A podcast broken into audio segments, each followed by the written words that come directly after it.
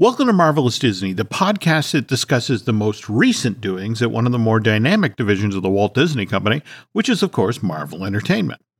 This is entertainment writer Jim Hill, and my co host, the amazing Aaron Adams, and I are recording this week's episode on Tuesday, March 15th, 2022. And I don't know about you, I'm still feeling somewhat discombobulated by the whole spring forward, fall back thing. How did you do with daylight savings time this year? Considering I don't have an office to go into like at a Mm-hmm. set time or anything, I just wake up and wander into the studio and start working. So it doesn't matter what time on the clock it is. Mm-hmm. I, am still getting up at like four or five o'clock in the morning for no stupid reason. So, uh, Mm-hmm. yeah, it had it had no effect on me. Actually, I think it made my cocktail hour seem one hour more appropriate because it was finally afternoon when I started my mojito. okay, well, um, did you see the news today that the Senate actually today uh, approved a measure to make daylight savings time permanent? Yeah, so here's the thing. Now, do you know why daylight savings time originally got started? Farmers, right? Yeah, pretty much. Well, it was the whole idea of back in ye olden day, we didn't have mm-hmm. electricity. We had candles and such to mm-hmm. light our homes. So if we moved our business hours forward by an hour mm-hmm. and, and utilized that daylight, we didn't have to burn candles while we were at work or, or while we were at home making dinner. And, and so that way you would save money by not having to buy candles for five months or six months while you took advantage of that extra hour of daylight. Back in December of 1973, the Arab oil embargo had just happened. So they decided it was going to be a two year long experiment. They were going to make daylight savings time, just eliminate it. And so that starts in December of 73. If it had worked after this two year trial, winter of 75, they would have made it permanent. But people wound up hating permanent daylight savings time, especially in early January, where there, where there are parts of the country where the sun doesn't come up till eight thirty in the morning, Right. and there were kids walking to school in the dark, and there were a number of them that got hit by cars. And by October of the next year, in '74, Congress had completely reversed its position on this issue, sent a second bill to then President Ford, who signed it on October 5th, and which is why October 27th of, of 74 less than 11 months into this two year long experiment, clocks got pushed back again.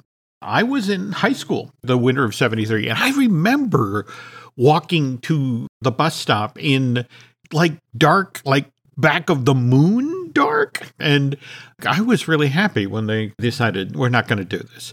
But speaking of high school, you know, who else is in high school?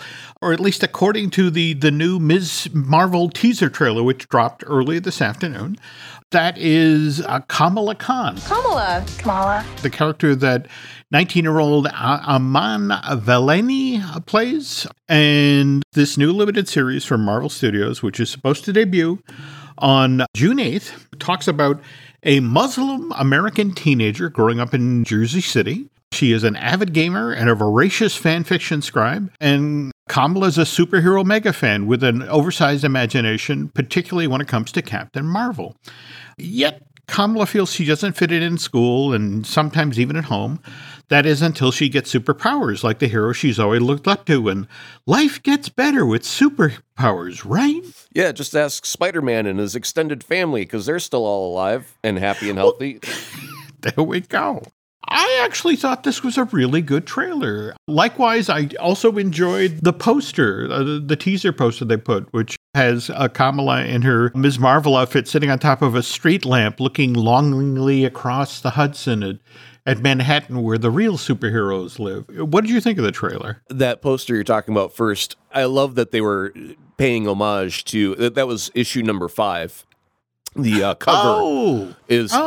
is that exactly. If you if you look it up right now, you'll see that it is a perfect recreation of, Very cool. Mm-hmm. of uh, issue number five. So I, I was very happy when I saw that image in the trailer Mm-hmm. because it, it meant that to me that they were going to try and capture what made the comic book special. But then I was befuddled because there was Mm-hmm. nothing resembling Miss Marvel in there. Uh, I mean, I was used to stretchy power Miss Marvel Mhm. and they they've given her uh, a, a rainbow apparently, like she's part leprechaun. So she shoots rainbow powers, and I don't know how that translates, but they did show her make a big fist, but it looked like a Green Lantern projection fist, not a, a stretchy hand fist. And uh, the scuttlebutt online right now is Ah, ah, ah. oh no, We're going to talk about this on the second half of the show, but I, I want to point out, though, that what Aaron's saying here isn't wrong. There were the folks who, who zeroed on the very issue that Aaron is hinting at here about powers being different, and we'll, we'll get into why reportedly that was done in the second half of today's show. But first, the news. And as always, the news portion of Marvelous Disney is brought to you by Storybook Destinations, trusted travel partner of the Jim Hill Media Podcast Network. For a worry free travel experience, please book online at storybookdestinations.com. As we were just getting started here, Aaron, you came across a pretty amazing piece of news. I mean, I think we were talking on last week's Marvelous Disney about coming consolidations in you know the entertainment field and it sounds like there's a mother's one coming over the hill if if the story you you just found is true Yeah, well, actually, we're going to have to revisit that earlier discussion that we had about the consolidation of Disney Plus and Hulu because uh, before I get to the headline that I saw online, there was another headline that I'm going to throw at you real quick about uh, some mothers who are very upset about the idea of the Daredevil and Punisher and, and those shows coming to Disney Plus because they're so violent. And they thought Disney Plus was family friendly and they almost feel betrayed by the, the mouse. well did you see the comment that i i always love when they they go the bridge too far Sure, you know, yeah. what's next striptease shows in fantasyland And it's Exactly. like, yeah, they they go to the ultimate extreme of why not just sell crack to the children? You know, yeah. Okay, that's the logical next step. Thank you for your input, Judith. Anyway, But it's just what's fascinating is if you look at Disney Plus around the world, this having more adult material, which again is kept behind an age appropriate mechanism. You know, if you don't have the code, you can't get back there. I have a feeling that they're, they're more likely to rebrand Hulu to like that Star at, or w- w- There we go. Yeah. There we go. and and Yeah. do something where it just changes what Hulu means, but you still have two mm-hmm. separate ones because you know if if you can take money from a company like Universal for allowing them to show their content on your streaming platform, why not? Sure, it gives you more content, more appealing to, to customers, et cetera, et cetera. You're also making money from another source that's not reliant on the the subscribers. Uh, A wonderful deal. Um, Disney Plus, you can keep that safeguarded and and all that other stuff. So totally besides the point but what we're getting to is the headline here of there's mm-hmm. there is a war going on in the battle for your attention and your subscription dollars. And mm-hmm. amazon has just gotten European approval for an 8.45 billion dollar purchase of MGM which I think is pretty spectacular because that would give mm-hmm. them a, a wealth of content that they could just put on their streaming service offerings and say, "Oh, look, we." That, I think that would include uh, some Bond, wouldn't it? in theory, I mean, I know there's some What- rights between one version and another Yeah, there, but I, I thought there was some MGM uh, Bond that that might get to no, go there. no, definitely. I just did. What's always fascinating about these sorts of things. If you talk with folks who, you know, for example, oh, we get the entire MGM film library, wouldn't that be cool? And then it's one of these things where it's like you actually talk with the folks who, who control the content and program, and they're like, yeah, you know, but here's the thing kids won't watch black and white movies. No, they won't. But here's the thing: if, if you Mm-hmm. owned like the rights to something like a James Bond, you then Mm-hmm. would have the ability to create a new streaming show called Q. You would. and you, You could would. just have the adventures of Q making cool exploding gadgets and all the mishaps that come along with that if you want to go Mm-hmm. the comedy route or you could go straight you know James Bond action adventure where James just shows up from time to time between missions to Mm-hmm. grab some gadgets and go you know I mean you, there's so many different possibilities with, with what you could do when you have the rights to the entire intellectual property of a thing No, no, no, absolutely, absolutely. And there are so many ways you could, you know, an Amazon could use an MGM. So this is going to be fascinating. But this is the European approval. Still waiting for the go ahead for the U.S. regulation to give it the thumbs up, and then watch uh, Bezos slap out some money. It'll just, it's couch cushion change, but for for Bezos. But you know, he found that in the rocket ship after like Shatner got off of his flight. And they're like, oh, he lost his wallet. Uh, that's all right. We'll, we'll buy MGM with it. Shh. Oh, wow. okay. Well, all right. speaking of, of streaming services, which of course brings us to Disney Plus. Did you see that just in the past week, Marvel Studios made the first four episodes of Moon Knight, which debuts on, on Disney streaming service on March 30th? They made it available to a number of media outlets out there. The reporter from What's on Disney Plus said, I've watched the first four episodes of Marvel's Moon Knight, and it's unlike anything we've ever seen from the MCU. Oscar Isaac is fantastic. I can't wait to see the rest of the series. And this isn't your typical superhero origin. It's excellent. Sab Astley of Collider said that Moon Knight is a brilliantly bonkers, dark, globetrotting adventure. This is Marvel's trippy national treasure. Oscar Isaac is the best addition to the MCU since Robert Downey Jr., entwining torment and humor into a morally ambiguous cipher.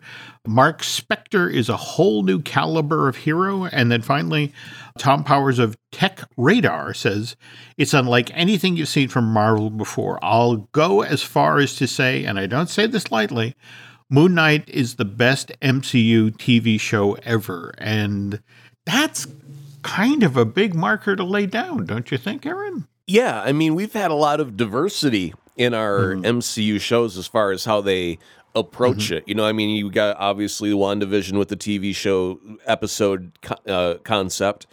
You had Falcon and Winter Soldier, which was more almost like a, a spy action thriller. Mm-hmm. And then you had Loki, which is space and time travel, almost like a mm-hmm. Doctor Who thing going on with a mischievous Time Lord, and then mm-hmm. uh, uh, Hawkeye, which mm-hmm. was a very grounded, very almost buddy cop winter mm-hmm. comedy uh, or Christmas comedy thing. Mm. If it's the best out of all of that, and and mm-hmm. they are, have been comparing it to uh, you know like you said, National Treasure and almost like an Indiana mm-hmm. Jones, but with Mm-hmm. quirks mm-hmm. the, of the dissociative identity disorder that it, it, makes it very very interesting and very very fun to watch so i'm very looking forward to it but yeah to say it's the very best that's bold and good well it's interesting you bring up the dissociative identity disorder because supposedly what's interesting about oscar isaac's character is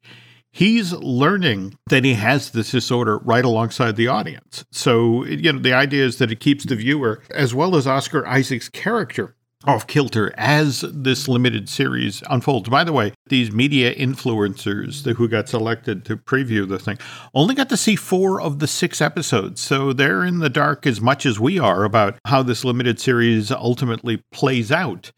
But when it comes to the dissociative identity disorder aspect of Moon Knight, Marvel took that very seriously. They actually reached out to board certified psychiatrist Dr. Paul Puri, who's also a, an assistant clinical professor at UCLA, as well being the past president of UCLA's Psychiatric Clinic Faculty Association. And he consulted with both the actors and the directors to make sure that they got the details of, of this right. And so, what kind of amuses me about this is here's Marvel really leaning into a Moon Knight to keep it as based in reality as they possibly can. But did you see the news about Deadpool 3? What what uh, new fancy story is Ryan Reynolds throwing at us now? Actually we are this much closer to them getting started in production because they've hired a director. Oh. They've hired Shawn Levy, who directed all three of those Night at the Museum films for 20th Century Fox and is the son of SCTV vet comedy legend Eugene Levy. So Shawn isn't necessarily the guy you, you would think of to direct the, the third Deadpool movie. But here's the thing Shawn has just worked with Ryan Reynolds on his last two movies Free Guy for 20th Century, and then The Adam Project, which just debuted a week or so back on Netflix. Levy and Reynolds seem to have really hit it off, which is why Ryan then turned around and recruited Shawn to come direct Deadpool 3, though even Reynolds, after the trades first reported on Levy's new directorial assignment, just pointed out that, well, the third film in my Shawn Levy trilogy Right. will be a tad more stabby. So even Reynolds is recognizing that Shawn's kind of an interesting choice as the director for Deadpool 3. But I'm, I'm told that the people at Disney are over the moon about this. Largely because of Levy's family friendly, cheaper by the dozen remake with Steve Martin. He did the Frankie Muniz Big Fat Liar with Paul Giamatti. So this is a guy who's got family friendly instincts. What the folks at Disney are hoping now that the previously, you know, they sort of resigned themselves as like, oh, it's going to be an R. Deadpool 3 is going to be an R, which means that, you know, we'll do great. The original Deadpool made 782 million worldwide, and the, the sequel made 734. So it's like, okay, a $700 million grossing superhero movie. But it's like, if uh, Shawn Levy manages to bring this thing in as rather than an R, but as a PG 13, that's literally another two or three hundred million dollars worldwide, which means that Deadpool 3 potentially could be the first billion dollar earner in this franchise. Yeah, well, you know, wasn't that what Ryan was afraid of? Was as soon as you go to Disney, they go, "Oh yeah, yeah, we'll make it an R. Find a way to make it a PG thirteen." Uh, no, no, no, Ryan. Seriously, we're happy with an R. You made a lot of money with an R. We have, we have no interest in making any more money than what you made last time. Uh, We'll definitely be going a hard R Deadpool movie. Hey, who's that guy that made all those PG thirteen movies? Get him. Shut up. Just get him.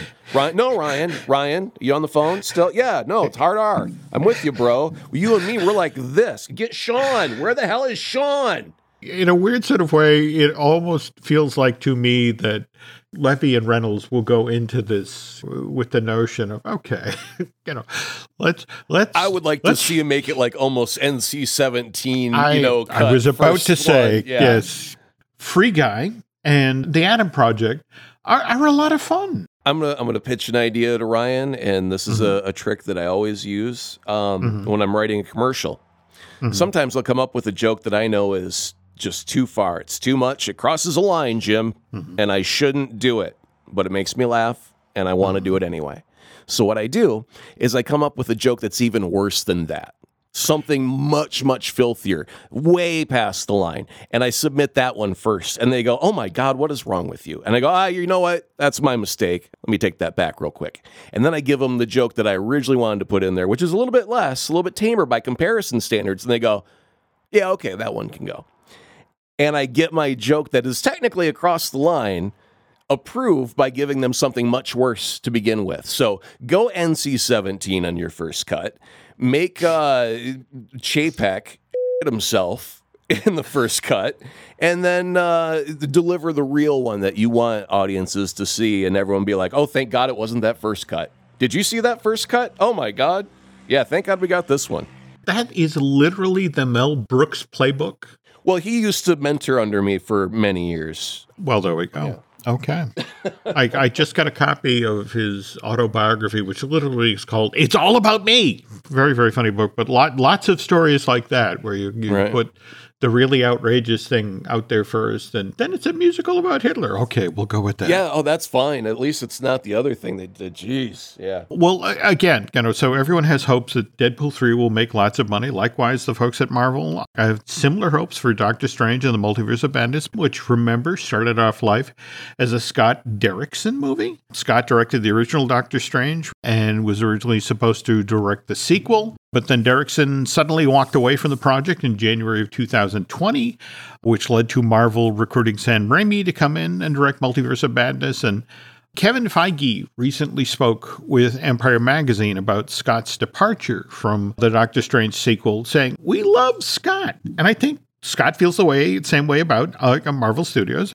We'd hire him back in an instant to work for another project on us. And I look, I know nobody believes this, but when it comes to him leaving the Doctor Strange sequel, it really was just creative differences pre-production, a multiverse of madness was pretty far along at this point. So when Marvel, you know, suddenly it's well, who's going to take over for Derrickson's, and so uh, Feige continues. It's our executive producer Eric Carroll and Richie Palmer were calling around to see who might be interested. And Sam's agent said, Well, what about Sam Raimi? And, and we thought that would be incredible, but there's no chance of that. But he wanted to come in and meet. And in the first meeting, it was amazing to reconnect with him and see his enthusiasm to jump back into the world of Marvel. Uh, also, in an interview with Empire, Raimi, when asked about possible future film projects, said, I've always loved Batman. If, if I ever saw the bat signal up in the air, I'd come running. By the way, uh, he told Empire Magazine he would be up for making another Spider Man movie. He, he was at, if you were given the opportunity to direct Doctor Strange 3 or Spider Man 4, he said, Well, Spider Man would come ahead of Doctor Strange. Mm-hmm. Fans would demand it. I have trouble separating when it comes to No Way Home.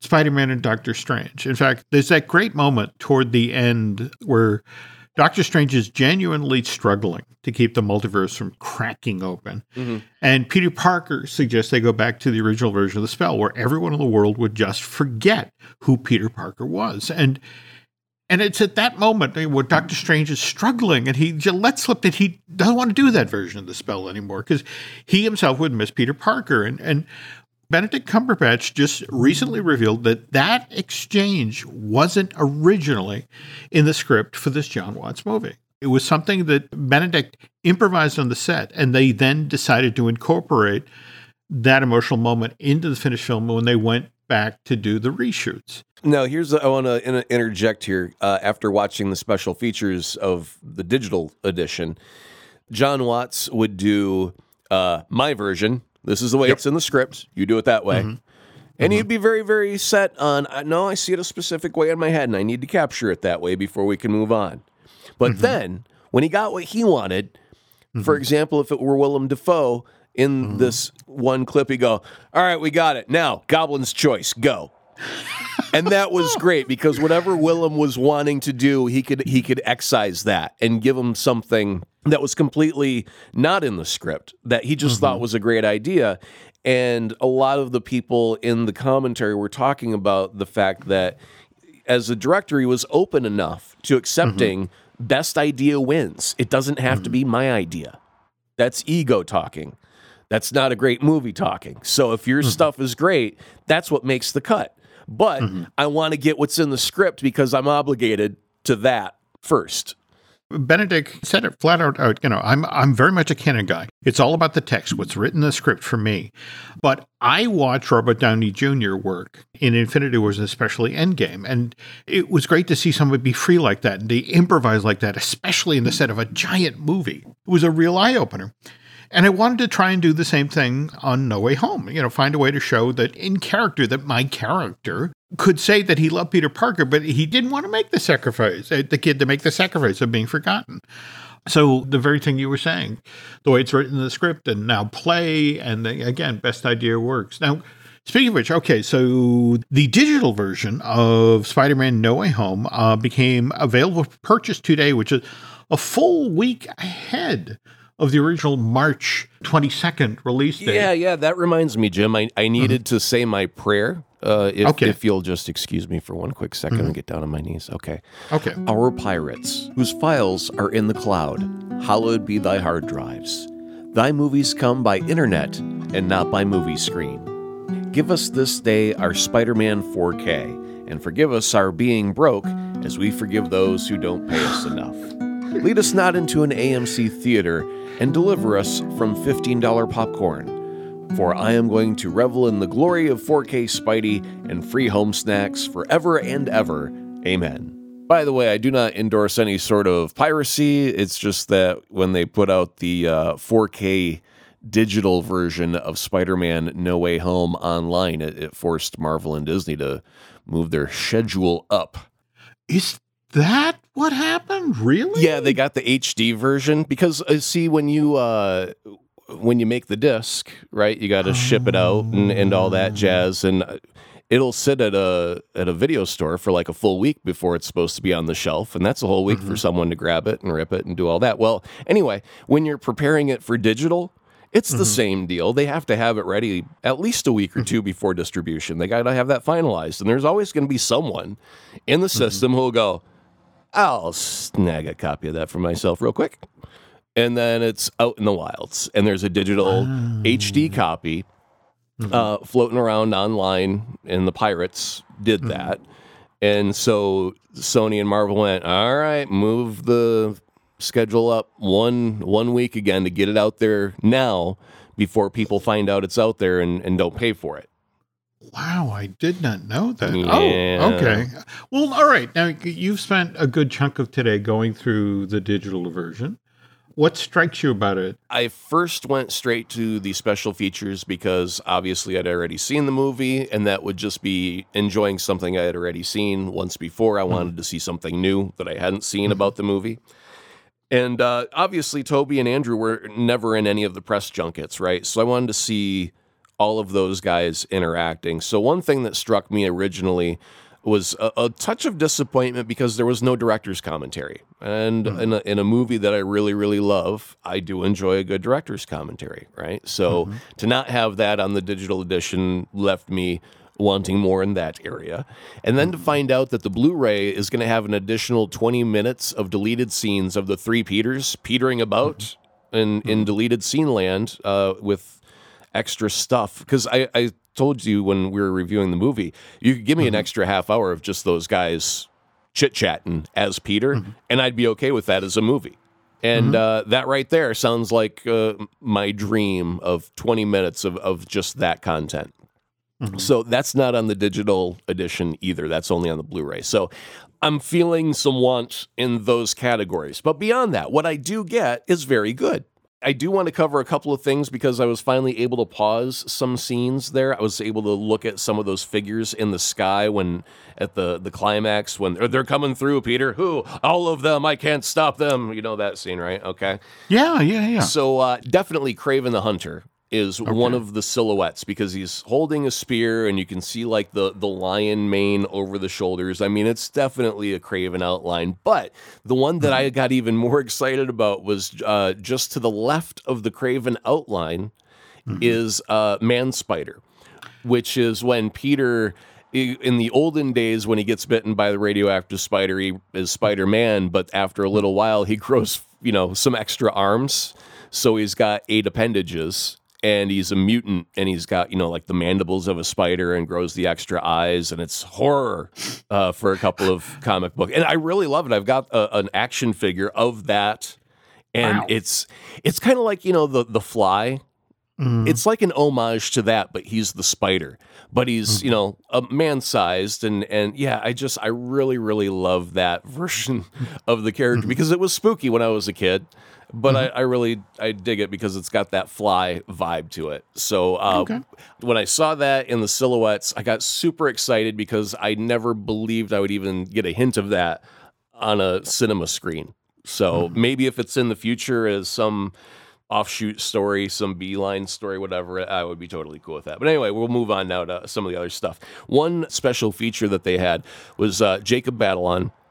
Who plays Ned Leeds and uh, Tom Holland, obviously Peter Parker. We're sitting there with a lie detector. And so they had to start off by doing their calibration. Are you Tom Holland? Yes, I am. Bing.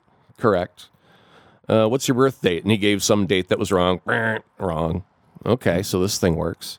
All right, next question. Are uh, Tobey Maguire and Andrew Garfield in this movie? and they both say, nope. And the machine goes, false. so it's like, you know what? From now on, I want to see all interviews with Tom Holland with a lie detector. I think it's necessary to incorporate that into his interviews from now on. It's a cute. It's only about two minutes long, but it's mm-hmm. terribly funny knowing the the stuff that goes on there. And and then you've got okay, so you've got the three uh, Peters talking uh, a, little. I want to say about eight minutes of that. That's really enjoyable. I'm not going to give you the the blow by blow, but there is some talk about uh, the the tightness of the suits, and then Andrew makes a, a joke about some talc needing some talc to get in and out of the suits and, and staying dry. And then Tom goes, "Oh, really? Because I I use talc." And they're like, "Oh no, I was joking, man." And and so I was just exaggerating. Well, you know what I do is I put my feet in bags now and slide them into the boots, and they come right out. But after a day of hard work, they're super sweaty.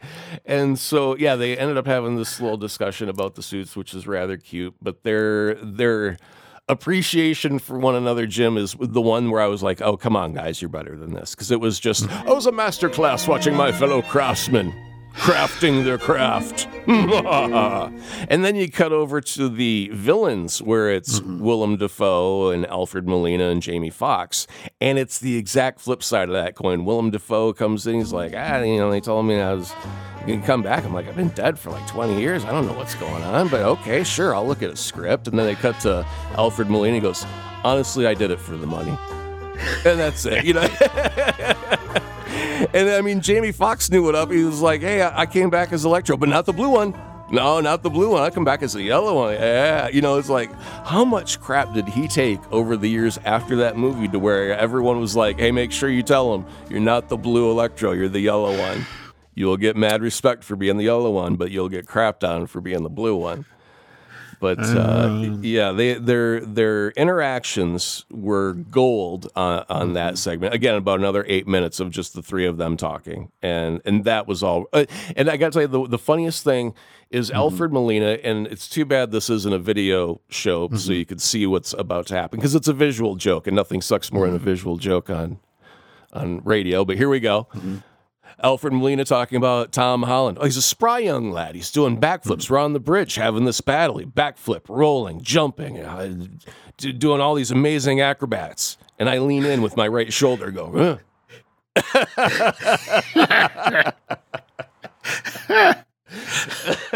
Oh, that is funny. yeah. No, uh, but to bury the needle in the other direction, have you seen the clip that showed up of they're in the elevator, Yeah. Aunt May and and Peter, along with the villains, going up to to Happy's condo. Yeah. And the sheer joy of it is, nothing is going on. Nope. But it's just this, you know, that, that everybody's sort of staring at the numbers, going, you know, that, as they make their way, and it just Because that's what you do in an elevator. You really don't talk if you don't know anybody. You know, you just sit there and stare straight yeah. ahead, don't say anything. Okay, a couple of things that we got to cover. One is from the special features, another is not.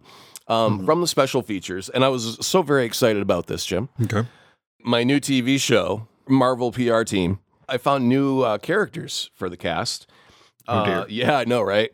Barry Curtis is the director of security for Marvel Studios, and along with him was uh, Peyton Evans, supervisor of global content control and security of Marvel Studios.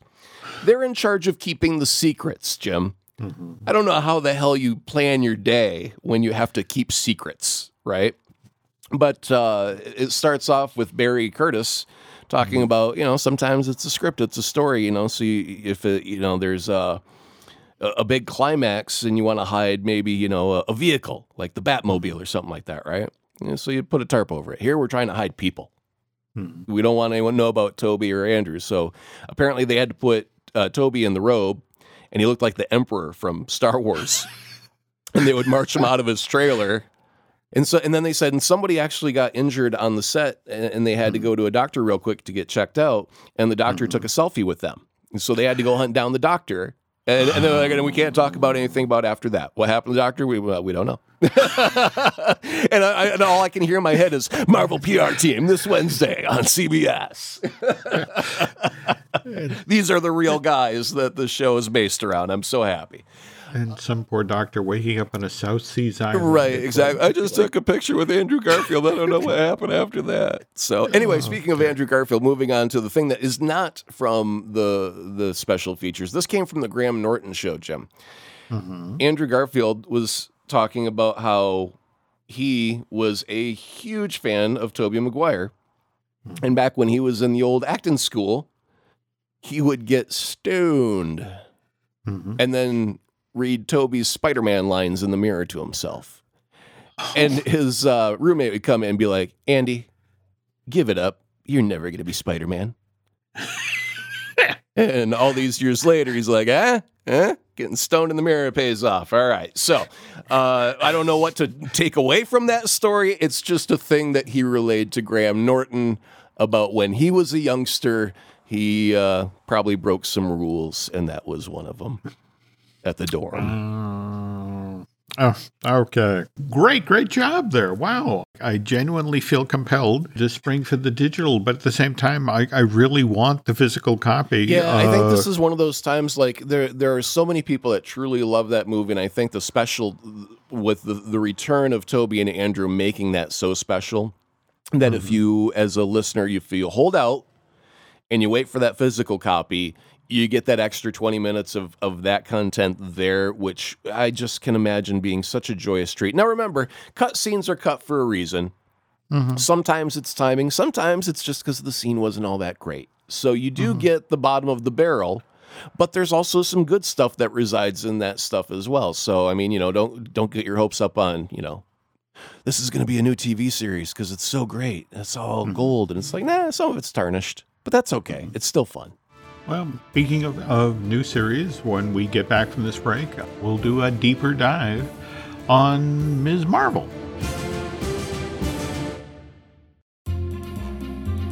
Uh, before we get to the discussion about the issues surrounding Ms. Marvel, I uh, wanted to do a quick update on the Avengers campus. Not the one for California, but the one that's being built at Walt Disney Studios Park in Paris. They are uh, genuinely charging along, Aaron. I don't know if you've seen just last month they lowered the Quinjet into place and the campus entrance sign just went up this past week the web logo outside of the spider-man uh, web slinger uh, attraction is up and running and they're still on track for summer 2022 opening Speaking of stuff for the uh, 2022, we of course we were talking earlier about Moon Knight. Uh, we'll be talking shortly about uh, Ms. Marvel.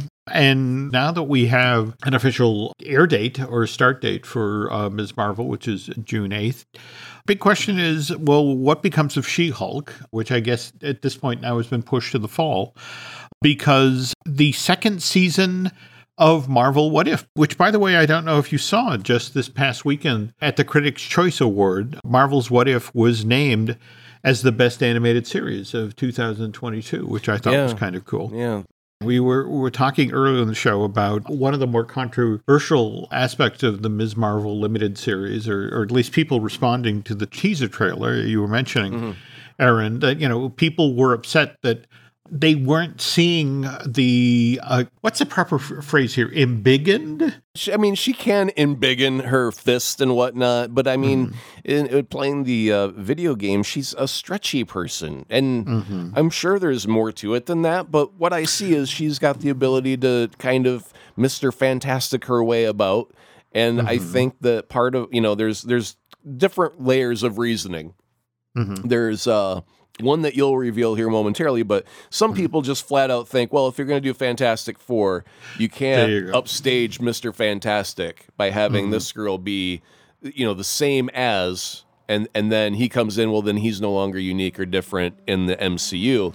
So let's change her power to something, and it's all rainbow colored, you know, and, and reds and blues, and it looks more like Captain Marvel. Mm-hmm. And why would they do that, Jim? As I understand it, they had done so much development on the team up and the notion that you had three very powerful women characters on screen and you had to be able to identify who we were looking at in battle scenes and likewise during moments when they team up you know to get the sense of you know this is what captain marvel is contributing and this is what monica rambeau is and that sort of thing. So there were there were color choices made and that sort of thing. So in a weird sort of way they realized that in order to set the stage properly for the marvels there had to be certain color choices and style choices that would actually had to be introduced in the Ms. Marvel limited series. So, you know, in a weird sort of way, what you're looking at in this teaser trailer that doesn't necessarily look like kind of the way Ms. Marvel uses her powers in the comics, it was driven by decisions that were made for the Marvels movie. I think a lot of people would argue if you just left her as a stretchy person, that would make her an, uh, more of a unique individual than giving her another glowy power like the other two characters. That just makes her more the same of that. But uh, I mean, now in the visual language, it also means like she's using the same cosmic type of power and that they're connected in that sort of way. Uh, I, and I understand that logic to lead to that sort of decision because, you know, I mean, in the trailers, they do give her an embiggened fist, just like they do in uh, like the video games and the comic books. So maybe it's one of them things where she evolves into more of what we know her as over time. There we go. Well, they, they- see, but that's the thing, you know, with this limited series, which one would wonder that if the powers that we see introduced in the first limited series, and then the story continues, and the the Marvel's theatrical release, what will this character be capable of mm-hmm. in the second season of the show? You know, because people grow and change, you know, over time. Sure. But sadly, you know what it hasn't changed much over time is ignorance and bigotry, which brings me back to the online comments I was seeing earlier today about the Ms. Marvel teaser trailer. Mm. I think that looks like fun. I think that looks like a great show. I'm looking forward to it. But within an hour of the teaser trailer dropping online, comments like this started to pop up on Twitter. Did you see the Ms. Marvel trailer? Day by day, Christianity is being banned from all media. And it's like, what? We've decided to be inclusive for the very first time in history, and all of a sudden that means that, yeah. So uh, I, I don't even want to say the words of, you know, Uh, equality for others does not mean less for you. what genuinely bothers me about this, and it, it makes me think of what happened just last week with the debut of, of Turning Red, a wonderful new Pixar film. Dropped on, on March 11th.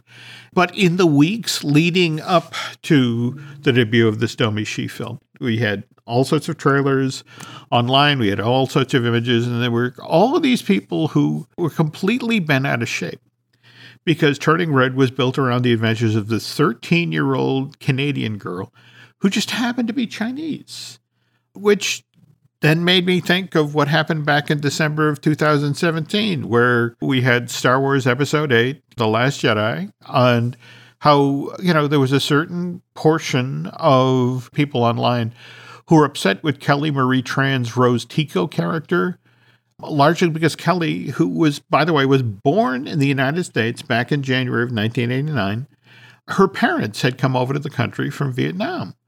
And there's some folks who will tell you that they didn't like Rose Tico in The Last Jedi because the character was a Mary Sue.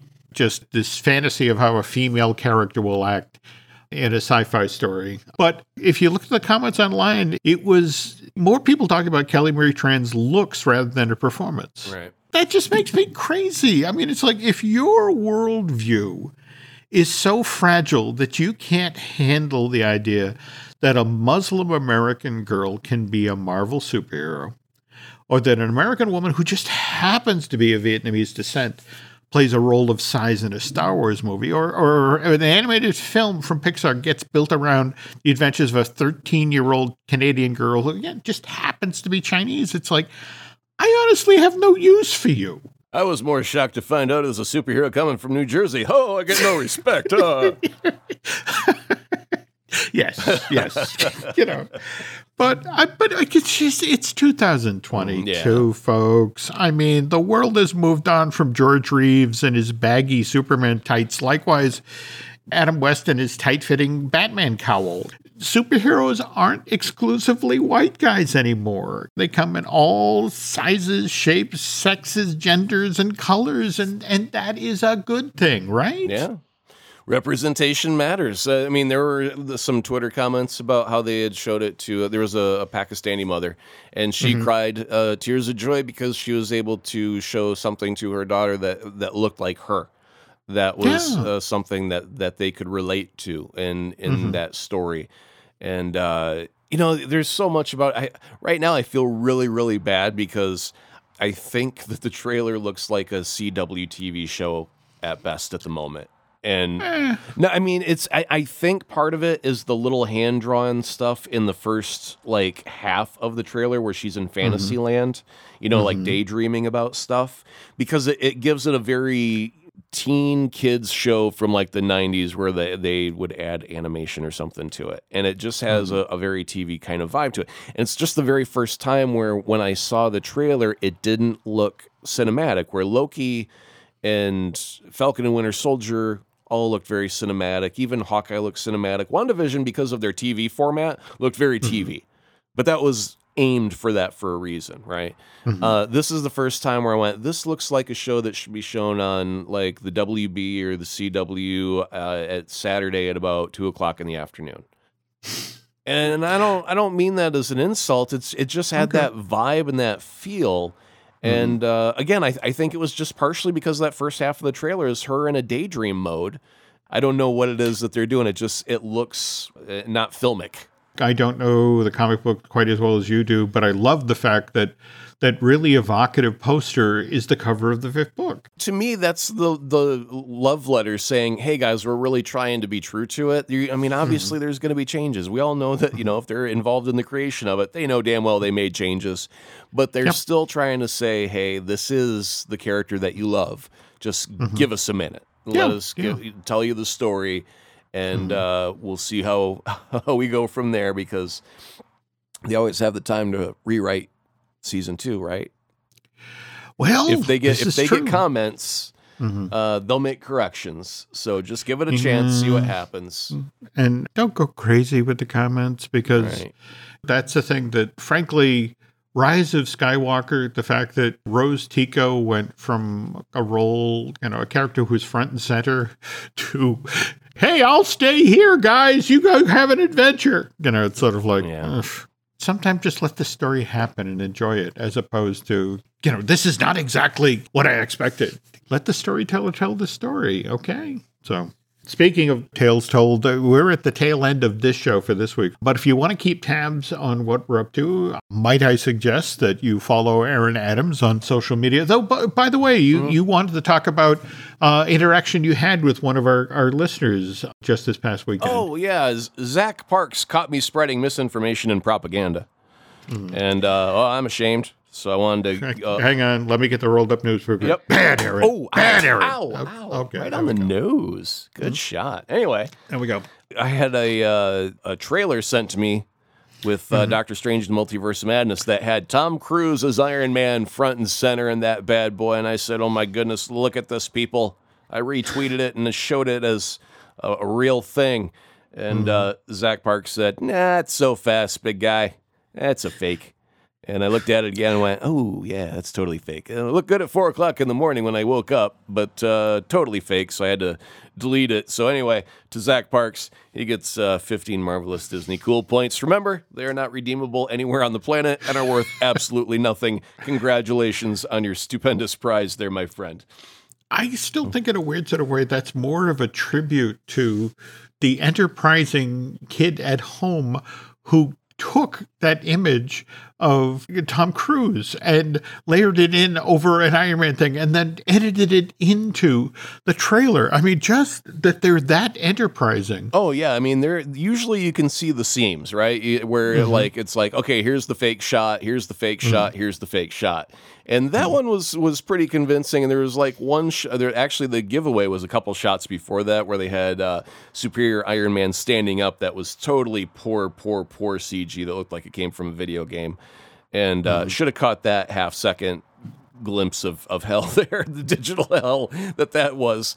But uh, totally missed that. Then saw the the Tom Cruise and went, oh my God, they put him front and center. Uh, that's amazing. They must really be crazy after this whole three Spider Men in one movie, wanting to get people to go see Multiverse of Madness. And uh, it it was all wrong. So anyway, I deleted it so nobody would el- nobody else would get the false propaganda. Ah. And uh, Well, you can find it if you want. But but again, if if folks are looking for you, uh, social media wise, where can they find you? Well, you go to your good old fashioned Twitter store and order yourself some at Aza Prod, and you can find out for yourself why Carly Simon wrote that song about me.